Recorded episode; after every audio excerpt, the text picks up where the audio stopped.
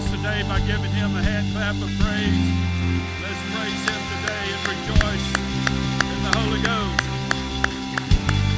Hallelujah. Praise the Lord. Thank the Lord. Praise the Lord. Look at your neighbor today and tell him, I am so happy to see you today.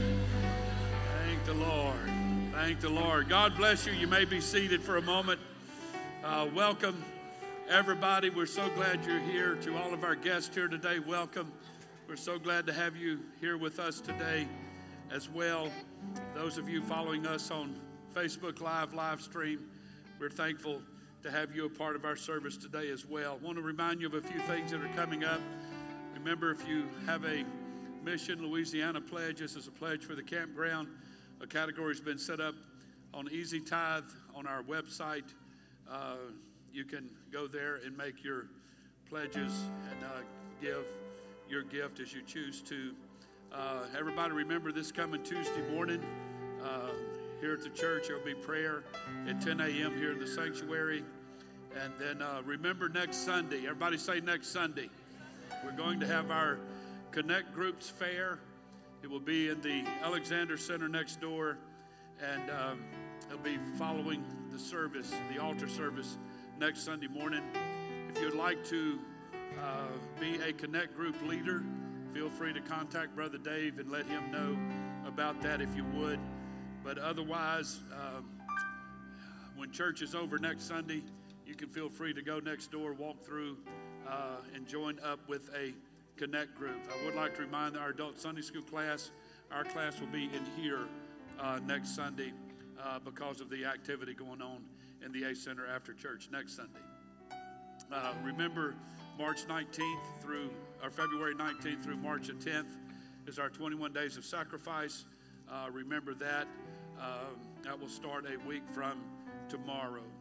And then, very special weekend coming up, February 23rd through the 25th. Dr. Rhea Cooper will be here with us. Would like to remind all of our leadership team, we're planning to serve dinner on Friday night in the Alexander Center. That would be on Friday night, February the 23rd. We'll have a dinner together, all of our leadership team. Feel free to be a part of that. We also have a sign-up sheet in the lobby. If you would sign that, if you're planning to attend, if you would sign that on your way out this morning, it would be deeply appreciated. Dr. Cooper will be speaking at that dinner. Remember that. And then on Saturday, February the 24th, we're planning to have two sessions. I believe she's going to do one session on depression and one session on anxiety. One will be at 10 o'clock, the other will be at 11. So remember that. You can come to both. You can come to one, whichever you feel is applicable to you. And certainly spread the news around to everybody that you know. If you have friends, invite them out on Saturday. It will be a very, very beneficial time. Thank the Lord. So stay tuned with what's happening at Grace Church via our Grace app, or you can go to our website and click events, and it will tell you what's coming up on our church calendar. You ready to have church here this morning? I am. I'm ready to have a good time in the Holy Ghost. Let's worship as a praise team comes.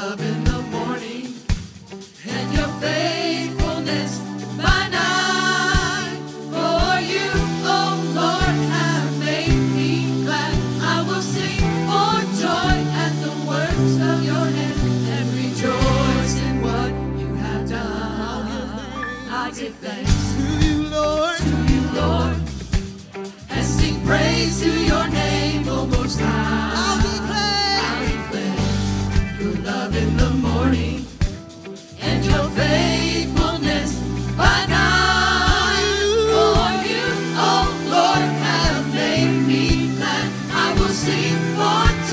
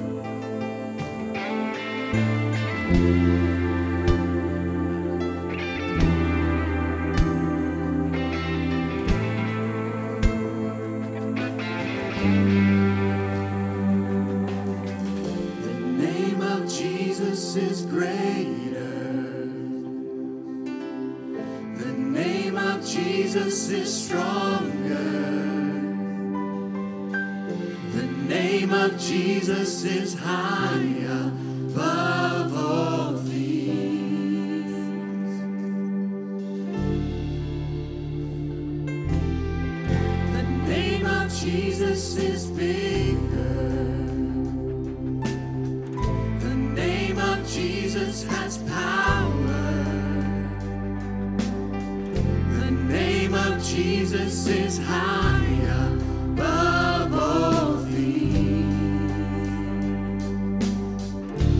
There's just something about the name of Jesus. There's just something about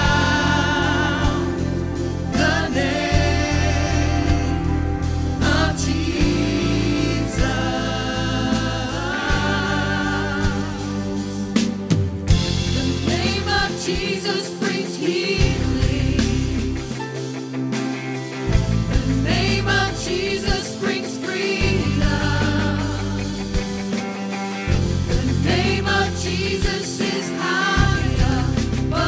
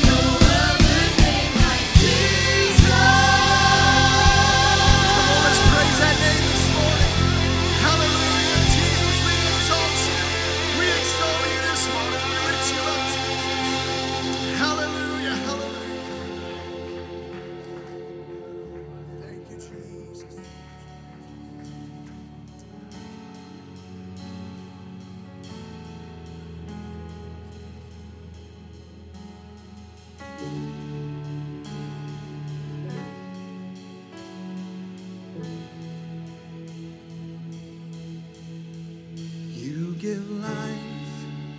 You are love. You bring light to the darkness. You give hope.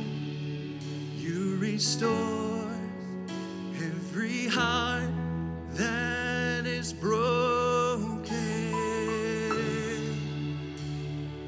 Great are you, Lord.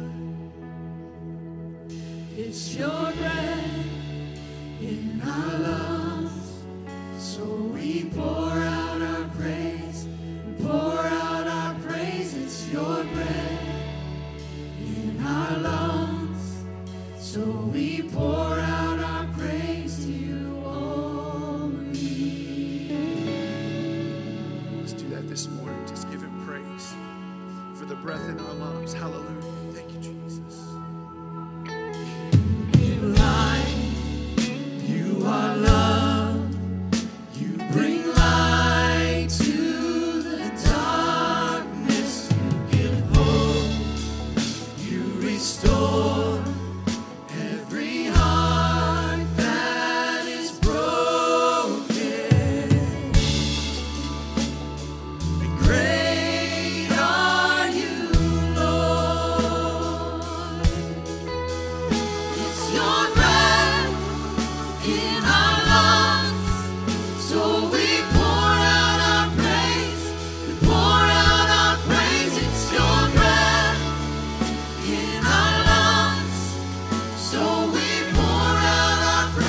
so we pour out our praise to you only. It's your breath in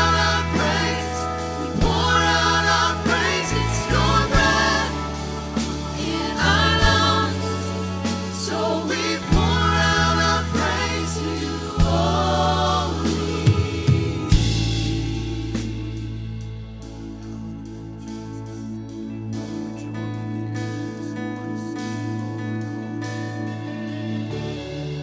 only. And all the earth will shout your praise. Our hearts will cry. These bones will sing. Great are you, Lord. Sing, great is the Lord. Great is the Lord. All the earth will shout your praise. Our hearts will cry. These bones will sing. Great are you, Lord. All the earth will shout your praise. Our hearts will cry. These bones will sing. Great are you, Lord. It's your breath in our lungs, so we pour out our praise, we pour out our praise. It's your breath in our lungs, so we pour out our praise to you only. It's your breath in our lungs, so we pour out our praise, we pour out our praise. It's your breath in our lungs, so we pour out our praise to you only.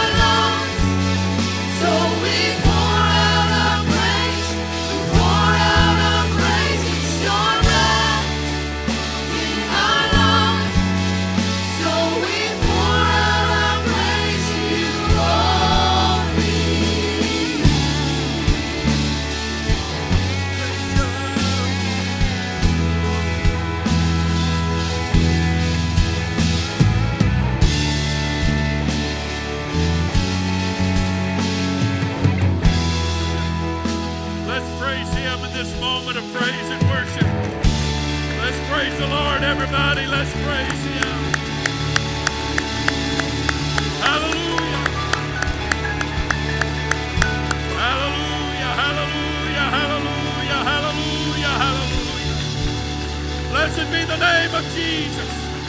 Let's everybody clap our hands to the Lord today. He's here. Let's worship him. Let's praise him. Let's exalt him. Hallelujah.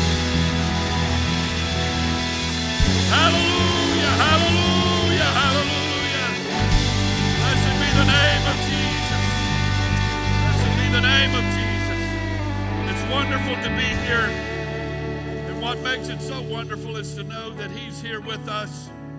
I thank God for His presence today. And I'm thankful for all of you that are here. As you return to your seats, remain standing. We want to go to the Word of God today. And I have a presentation I want to make today that's very close to my heart. I want to take all of us down a path today, if you will. And I want to see the Lord manifest Himself in us today, through us today, that the Spirit of the Lord will have His way. And everybody say amen. I want to read today from Colossians chapter 2, verse 13. Colossians chapter 2, verse 13. And you being dead in your sins and the uncircumcision of your flesh, hath He quickened together with Him, having forgiven you all trespasses. Having forgiven you all trespasses. Verse 14, blotting out the handwriting of ordinances that was against us. Blotting out the handwriting of ordinances that was against us, which was contrary to us, and He took it out of the way, nailing it to His cross. I'd like to read the New Living Translation of that same scripture portion. That translation says, you were dead because of your sins, and because of your sinful nature was not yet cut away. Then God made you alive with Christ, for He forgave all our sins. He canceled the record of the charges against us and took it away by nailing it to the cross. I thank God for that today. I mentioned in my Sunday school class a few moments ago, someone shared with me a story this morning about someone they know that has recently recovered, has made an escape, if you will, from a lifestyle that has come from a very dark, dark place of sinful nature. Since a child and now into their 50s, this person has come to God for the first time, baptized in the beautiful name of Jesus, receiving the baptism of the Holy Ghost. Jesus took all of that person's sin, as grievous as they were. And when He was nailed to the cross, He nailed those sins to the cross. And the Bible said He forgave them all of them. I want to preach to you for a little while today about the long list of sins and three rusty nails. The long list of sins and three rusty nails. Everybody say, thank God for the Word. Thank you for standing today, and you may be seated. The Bible says very clearly in the New Testament, and I would say virtually all of the crowd here today has heard this verse of Scripture in one way or another, but that all men have sinned and fallen short the glory of God. The psalmist said, we were born in sin. In sin, the psalmist said, did my mother conceive me? I'm sure that everyone here today has had some level of experience with sin. Sin is a trespass against God, against God's nature, against His law, if you will. We're born in it. We're born in a culture that is sinful, a society that is sinful. As a matter of fact, there's no place on this planet that you can go where it's any different than being born in sin.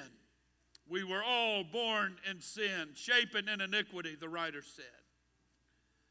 I'm also sure today that most everyone here has had some experience with nails. I dare say that probably every person in this room has had some encounter with a nail. I've been on the right end of a nail, but I've also been on the wrong end of a nail. I remember as a young boy one time stepping on a nail, and literally I still remember the sensation of it penetrating the thin rubber sole of my tennis shoe and then piercing the bottom of my foot. Nobody had to tell me what I had just done. I didn't look around and say, "What was that?" I knew from the excruciating pain that went from the ball of my foot to my brain in less than a nanosecond, if you will, that I had stepped on a nail. I've been on the wrong side, the wrong end of a nail. It was that time during one of those adventures that young boys find themselves involved in. They're building their fort, and they're paying more attention to the fort than what's on the ground. And there was a nail sticking up, and it pierced my shoe. And then I suddenly forgot about the fort. I didn't care anymore about the fort. I didn't have any bother or guilty feelings about leaving my little neighborhood buddies that were also building the fort with me. I bailed out on them and ran home as quickly as I could, pretty much on the other foot. I remember that traumatic event, and then the tetanus shot came later and all of that. When we think of nails, the majority of the time we think of construction, something that is being built to last. Nails hold things together. Nails stabilize a structure. Stephen Ambrose wrote a book some 20-plus years ago entitled Nothing Like It in the World, and it was a story of the Transcontinental Railroad that was built from 1863 to 1869. And in that book, he describes what happened during the building of the rails that led west. There were a series of wagons that were pulled by horses, and one of the wagons, excuse me, one of the wagons would carry some 40 rails. Another would be filled with the proper number of spikes and railroad ties. And from that wagon, 4 men would grasp the rail and anchor it into place. At the command of down, they would drop the rail into its place. Every 30 seconds, there came that brave down, down, down. From either side of the track, the chief spiker was ready. The gauger stooped and measured. The sledgehammers rang out. 2 rails every 30 seconds, 1 on each side, 4 rails a minute. As the rails went down, they were gauged by a measuring rod exactly 48.5 inches wide. When the wagon was emptied, in about 10 minutes' time, covering a little over 80 feet further down the line, another horse-drawn wagon was immediately settled into place to follow the same suit. There were 30 men driving in the spikes on the outside of the track, on the inside of the track, with 3 strokes of the sledgehammer per spike, 10 spikes to the rail, 400 rails to the mile, and it was 1,800 miles across Nebraska into San Francisco on the Union Pacific Rail. 21 million times those sledgehammers had to be swung. The pace of the rails going down was as fast as a man could work at a normal pace. In the end, When the finishing touches had been placed on the track, an average of 9,000 to 10,000 spikes had been placed in the rails per mile. But the spikes that helped wield that foundation of the railroad tracks pale in comparison to only 3 spikes that were used some 2,000 years ago for another project. If you would, I'd like to read my text again. And you being dead in your sins and the uncircumcision of your flesh hath he quickened together with him, having forgiven you all trespasses, blotting out the handwriting of ordinances that was against us, which was contrary to us, and took it out of the way, nailing it to his cross.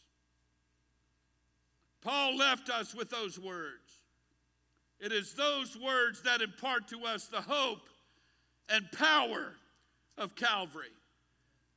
The bond, similar to a bond one would get to be released from jail. So the bond that was written against us had to be paid.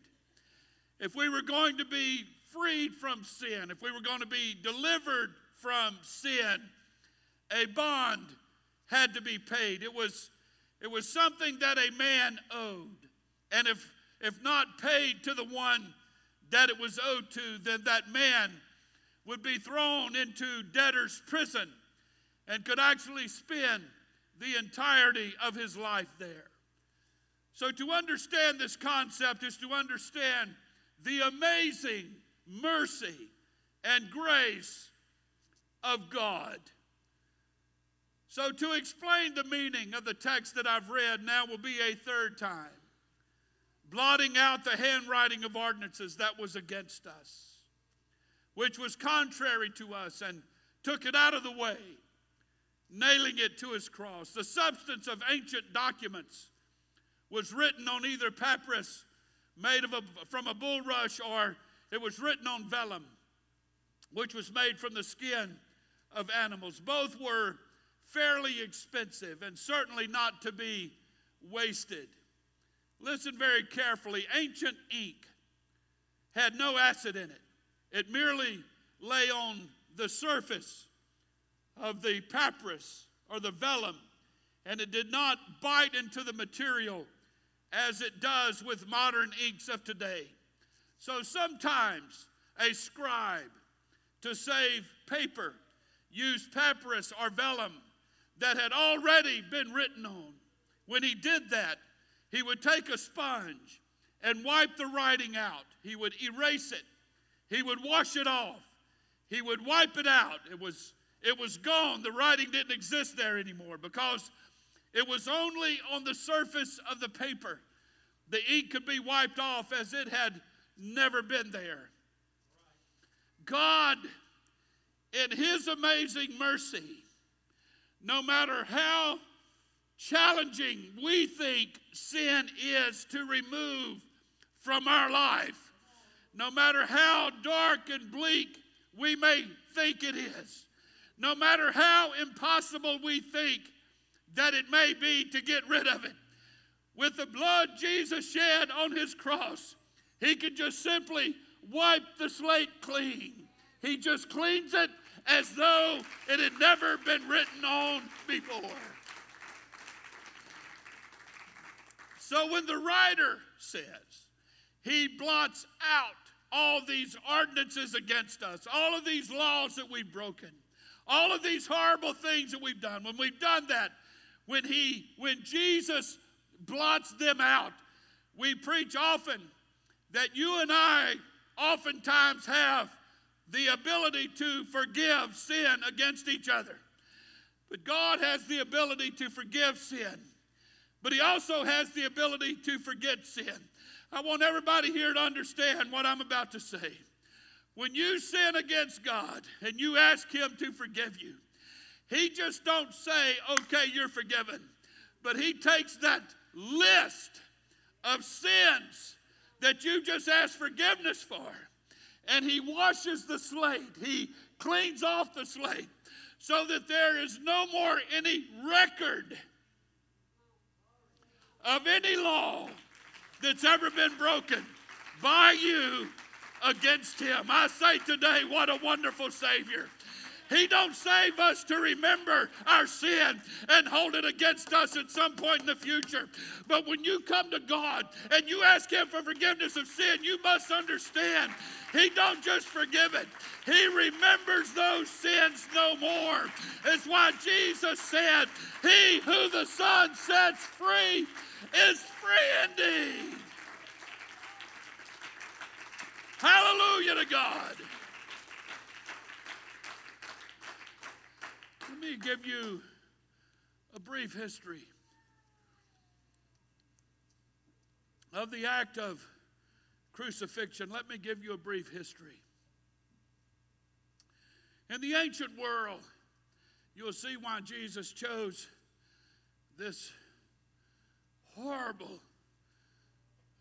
way of execution. This is why he chose that. The Bible prophesied that he would come and he would be crucified. It was his choice. God literally manipulated, if you will, the law, the cultures, the climates of that era of time would be the beginning of our New Testament in the Bible. He worked the system himself and saw to it that when he died for our sins, that it would be via the crucifixion. In the ancient world, crucifixion was considered the most severe form of capital punishment. In order of severity, decapitation was the least painful and was reserved for citizens of rank. So if you had to be executed, if you had to be put to death, if you were a citizen of rank, they would make your death as easy, as quick, and painless as possible. And that method was to cut your head off as quickly as possible. Sounds pretty barbaric, doesn't it? Somewhere in the middle came being burned alive. Nero did this not long after the book of Acts concluded. He would catch Christians, and apparently he had a very large backyard, a very palatial backyard. History says that he would capture Christians, tie them rather to a post and set them on fire to literally light up his backyard. But that was not quite as bad as crucifixion. And being burned alive was, if you were an okay citizen, you might have a little bit of a record, but if you were okay, they'd do it that way, and it's a little bit, you'd burn up pretty quickly. But last comes crucifixion. Crucifixion was reserved for slaves. It was reserved for criminals. It was reserved for prisoners of war. The rulers of the provinces favored crucifixion because of the public statement it made. A Roman orator, Quintilian, wrote, "Whenever we crucify the guilty, the most crowded roads are chosen, where the most people can see and be moved by this fear," he said. The Romans did not invent death by crucifixions. The Persians used it. The Medes used it. The Carthaginians used it. The Assyrians used it. The Indians, if you will, from that part of the world, all practiced it in various forms. To trace it back, one finds that the bodies of the defeated in war were displayed in this manner. As a warning to others who might be tempted to rebel, they impaled or conquered on poles or stakes, history says. One of the early Greek words indicates that the early crosses were actually stakes, and the victim was impaled by that stake and then stood upright. So crucifixion was death by exhaustion. Every minute consumed with painful necessity of struggling to suck in air. A lot of people don't realize it. When Jesus was crucified, history says, they bent his knees somewhat, so that when he was nailed to the cross to breathe, he'd have to push up to inhale and then let himself down to exhale. and then push up to breathe in and to let himself down to breathe out. They did that on purpose. If you'll consider the shape his back was in, rubbing it up and down that cross, I can't imagine what the pain of that alone would have been.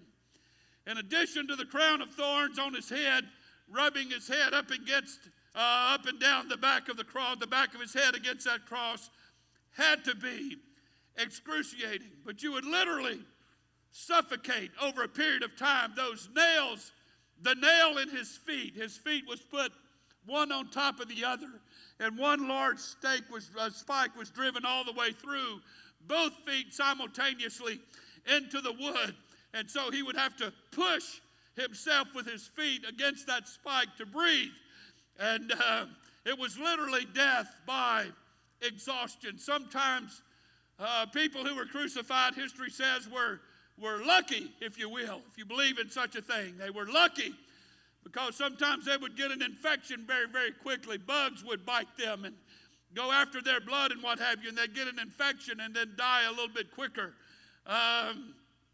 Some their legs would be broken, so they wouldn't be alive on the Sabbath day, and so they couldn't push themselves up anymore with broken legs, and they couldn't breathe, and so they would suffocate.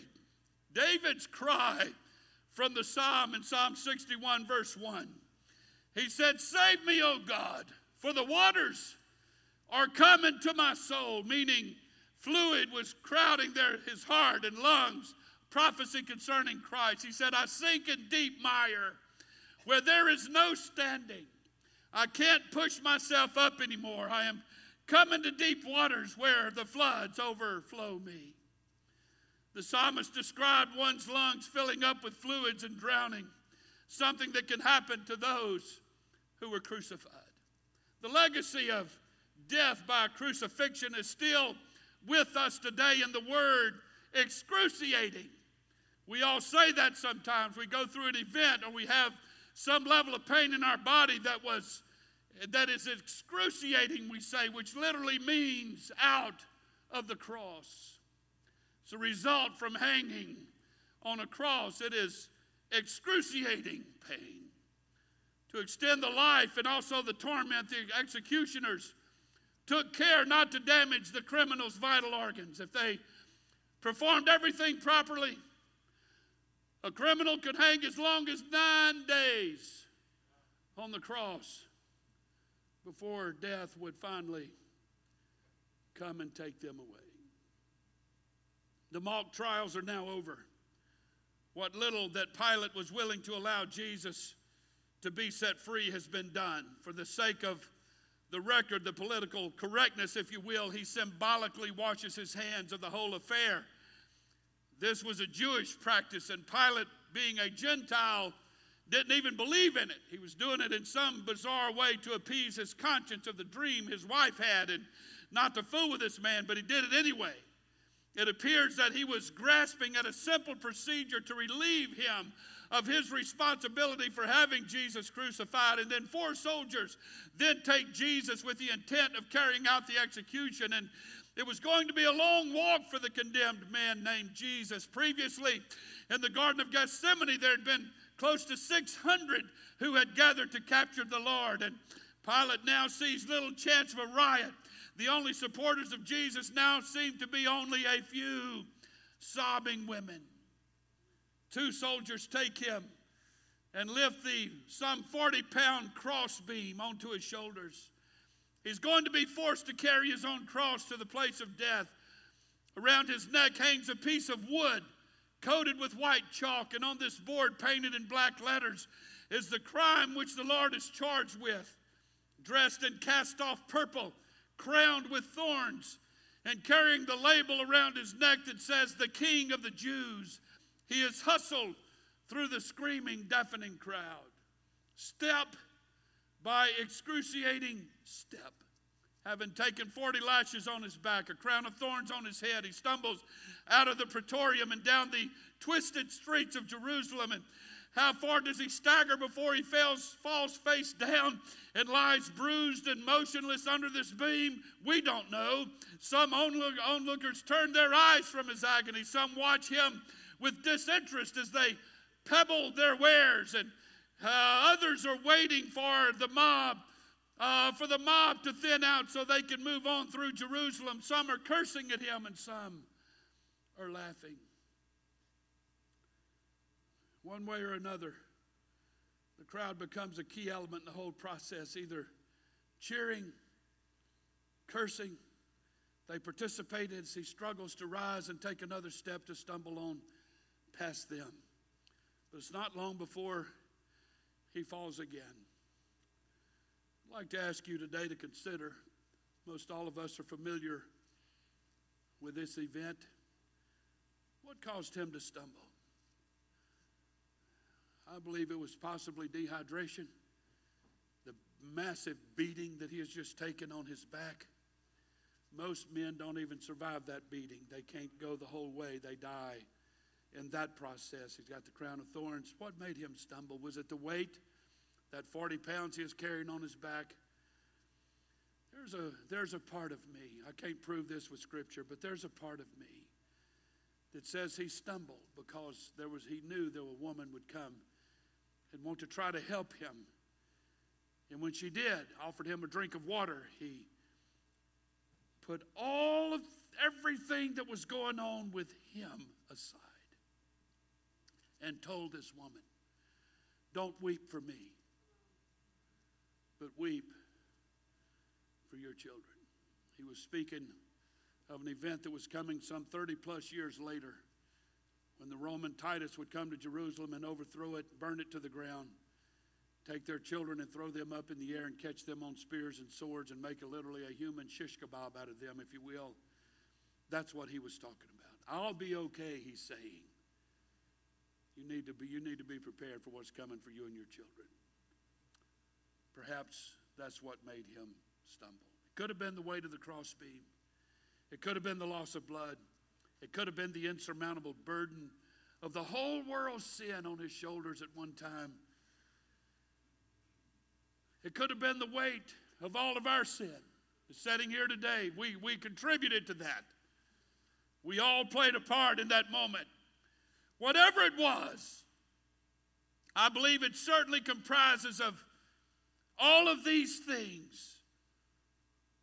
And at last, the weight of it all grinds him into the ground and stops the entire procession. The sin that I committed last week contributed to him falling to the ground. The sin you committed last week contributed to that. As Jesus lies expended on the ground, the soldiers summoned Simon, a man of Ethiopia, to come from the crowd. And he carried the cross of Jesus the rest of the way. At Golgotha, the soldiers took the crossbeam from Simon's shoulders and placed it at the foot of an upright timber. It was being placed in the ground. The pole is one of three on a hill. A mob forms a tight, expectant circle around the site of the execution. Some suddenly fall silent as they realize that they are indeed going to witness a crucifixion, not one but three. And perhaps in the silence, they begin to hear the wailing of the weeping women, and Jesus is stripped of his garments, and they are divided among the four soldiers. The more expensive robe is to be saved for later as they gamble for it at Golgotha. I've been there. I've seen the game boards that are carved into the stone. They're still there. I've seen those with my own eyes. Now three soldiers stretch Jesus out on the crossbeam, while the other picks up a long iron spike. The nail is a tapered shaft from 5 to 7 inches long and an average of about 3/8 of an inch in diameter. The fourth soldier swings the mallet high. The women turn away. The mallet falls and drives the nail through the flesh of Jesus and into the wood of the beam, and the nail is forced between the two bones, the ulna and the radius, just above the wrist joint.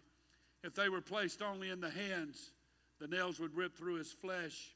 It wouldn't hold his body, so it was placed just above his wrist, and the blood of Jesus once again begins to drip and fall to the earth. Seconds later, the other arm follows, and then the feet are overlapped and a single nail is forced into the feet of Christ. The soldiers hoist the beam up and drop it into place, and the nail in his feet is pounded into a vertical beam.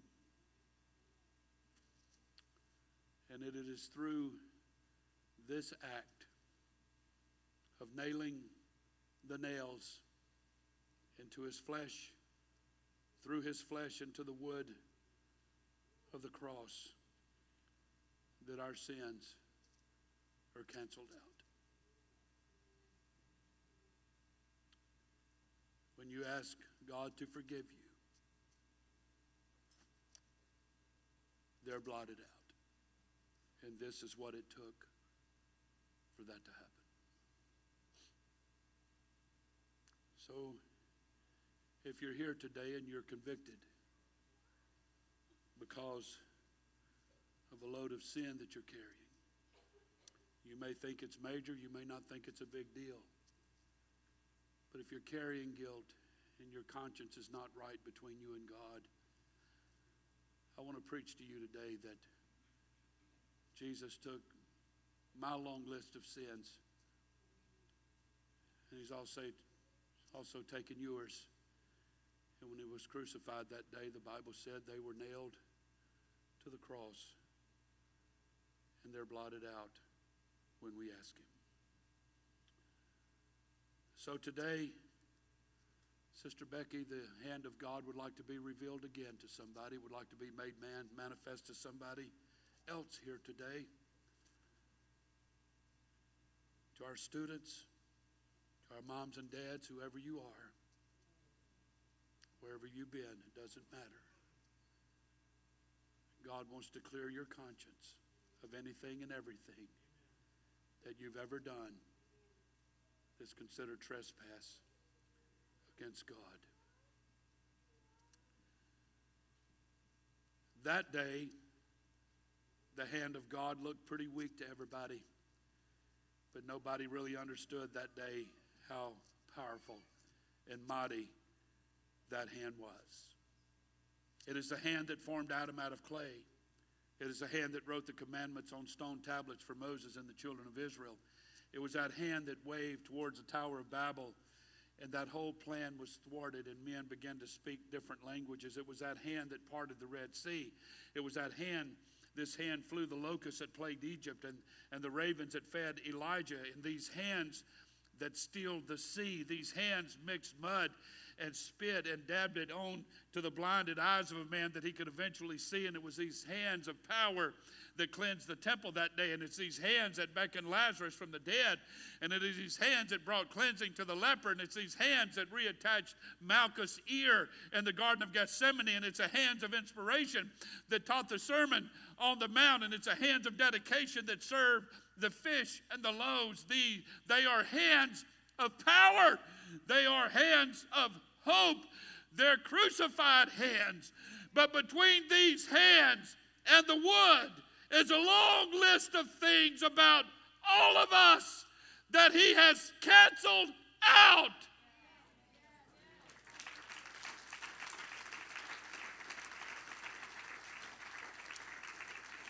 Between the back of that hand and the wood of the cross is a list of sins, transgressions, iniquities, mistakes, and a long list at that.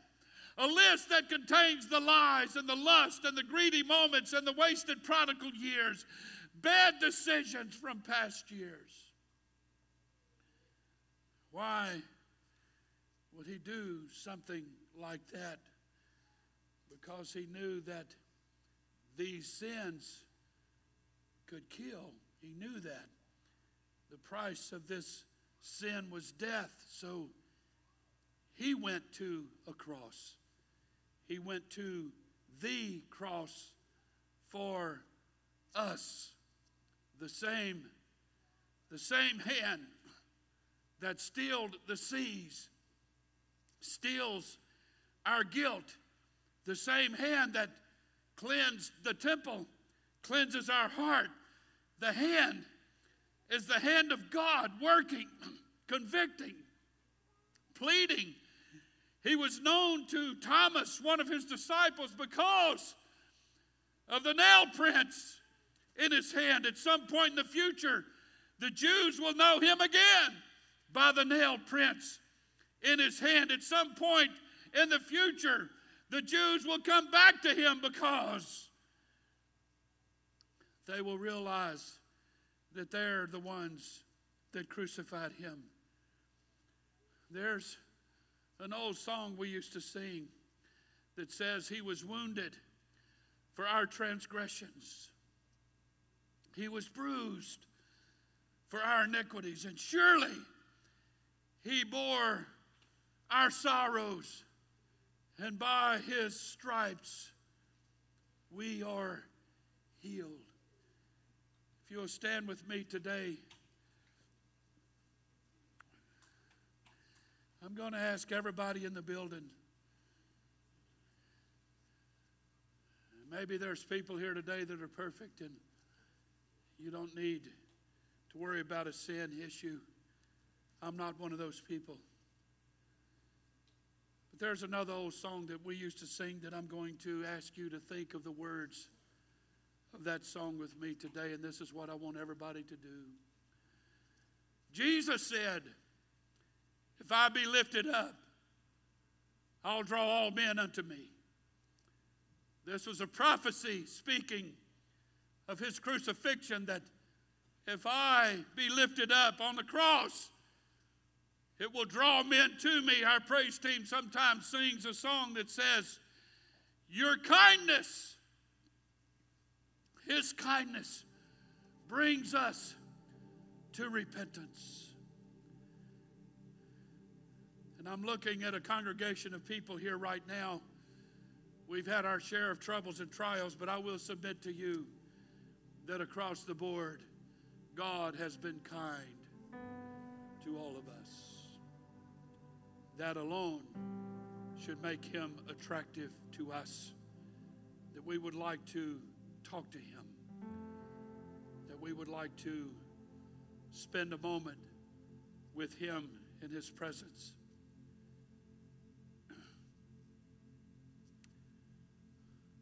In my devotion time at home, I sing this song often, and then I do it. I practice these words. Turn your eyes upon Jesus. I don't know where all of us have been looking here lately to find relief, to find hope, to find answers. But I'm going to ask all of us today to plan in just a few moments to do our best to look him in the eye as he is hanging from that cross and hear him say, Father, forgive them, for they don't know what they do. Turn your eyes, the song says, on Jesus. Look full in his wonderful face, and the things of earth will grow strangely dim. Glory and grace. Jesus went to the cross that day for a purpose. He went for a cause. It was a cause that he was believing in, and he manifested his belief in that cause. David, the Old Testament, asked Saul, is there not a cause? He asked his brothers, is there not a cause? Jesus had a cause. He went to the cross that day because he believed in something. He believed that something great would happen if he did that. The Bible said that he endured the shame of the cross for the joy that was set before him. He went through all of that. He did it, not for himself. He was only a substitute. He was a replacement. He did it. He did it for us in our stead. I'm not sure how many people would want to go to heaven today if that's the path you had to choose to get there. But he did that for us. And there's something that wells up in me all the time, that I just never can express my gratitude to him enough. I just can't say thank you. The word thank you is cheap. The word gratitude is cheap. The word appreciation is cheap. Just don't have words to say, God, I'm so thankful for what you did. For me, for us, that day at Calvary. So there's somebody here today, figuratively speaking, I'd like to take you by the hand and say, hey, if you need an answer, if you need some hope, if you need some fulfillment in your life, I want to point you in a certain direction. I'd like to take you, put my hands on each side of your face and just guide your hand around until you make eye contact with that man hanging on the cross and let his eyes tell you everything you need to hear about love, about mercy, about compassion, about grace, about forgiveness. Parents, you can tell your children this story. God loves your kids more than you do. Yes, he does. You can tell your grandchildren. I've had conversations with my two on this subject in times past. There's a long list of sins that are about us, but there's 3 rusty nails that took care of it. And you can come today, not condemned, convicted, yes, but condemned, no. Jesus said, for I sent not my son into the world to condemn the world, but that the world through him might be saved. So, as they begin to sing softly, I would like to invite everyone to come and spend a few moments in repentance. And then to spend a few moments in thanksgiving. Do you have a few moments that you can take right now to walk down here and just lift up your hands and say, God, not everything I should be, and I'm sorry. And I thank you for what you've done for me. As they sing in this beautiful, tremendous moment of communion with just God himself, this is between us and God.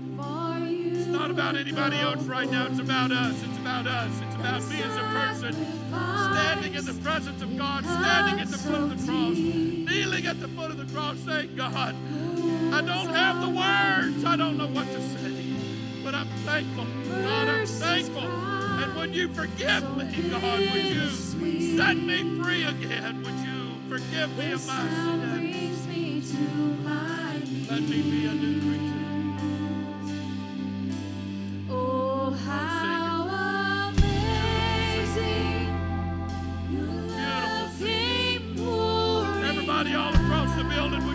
Hearts, your minds, your hands toward heaven right now and say, God, I don't know what to say. I'm speechless here today because of what you've done for me. Come on, everybody, talk to the Lord right now. Everybody, talk to the Lord. Oh, God.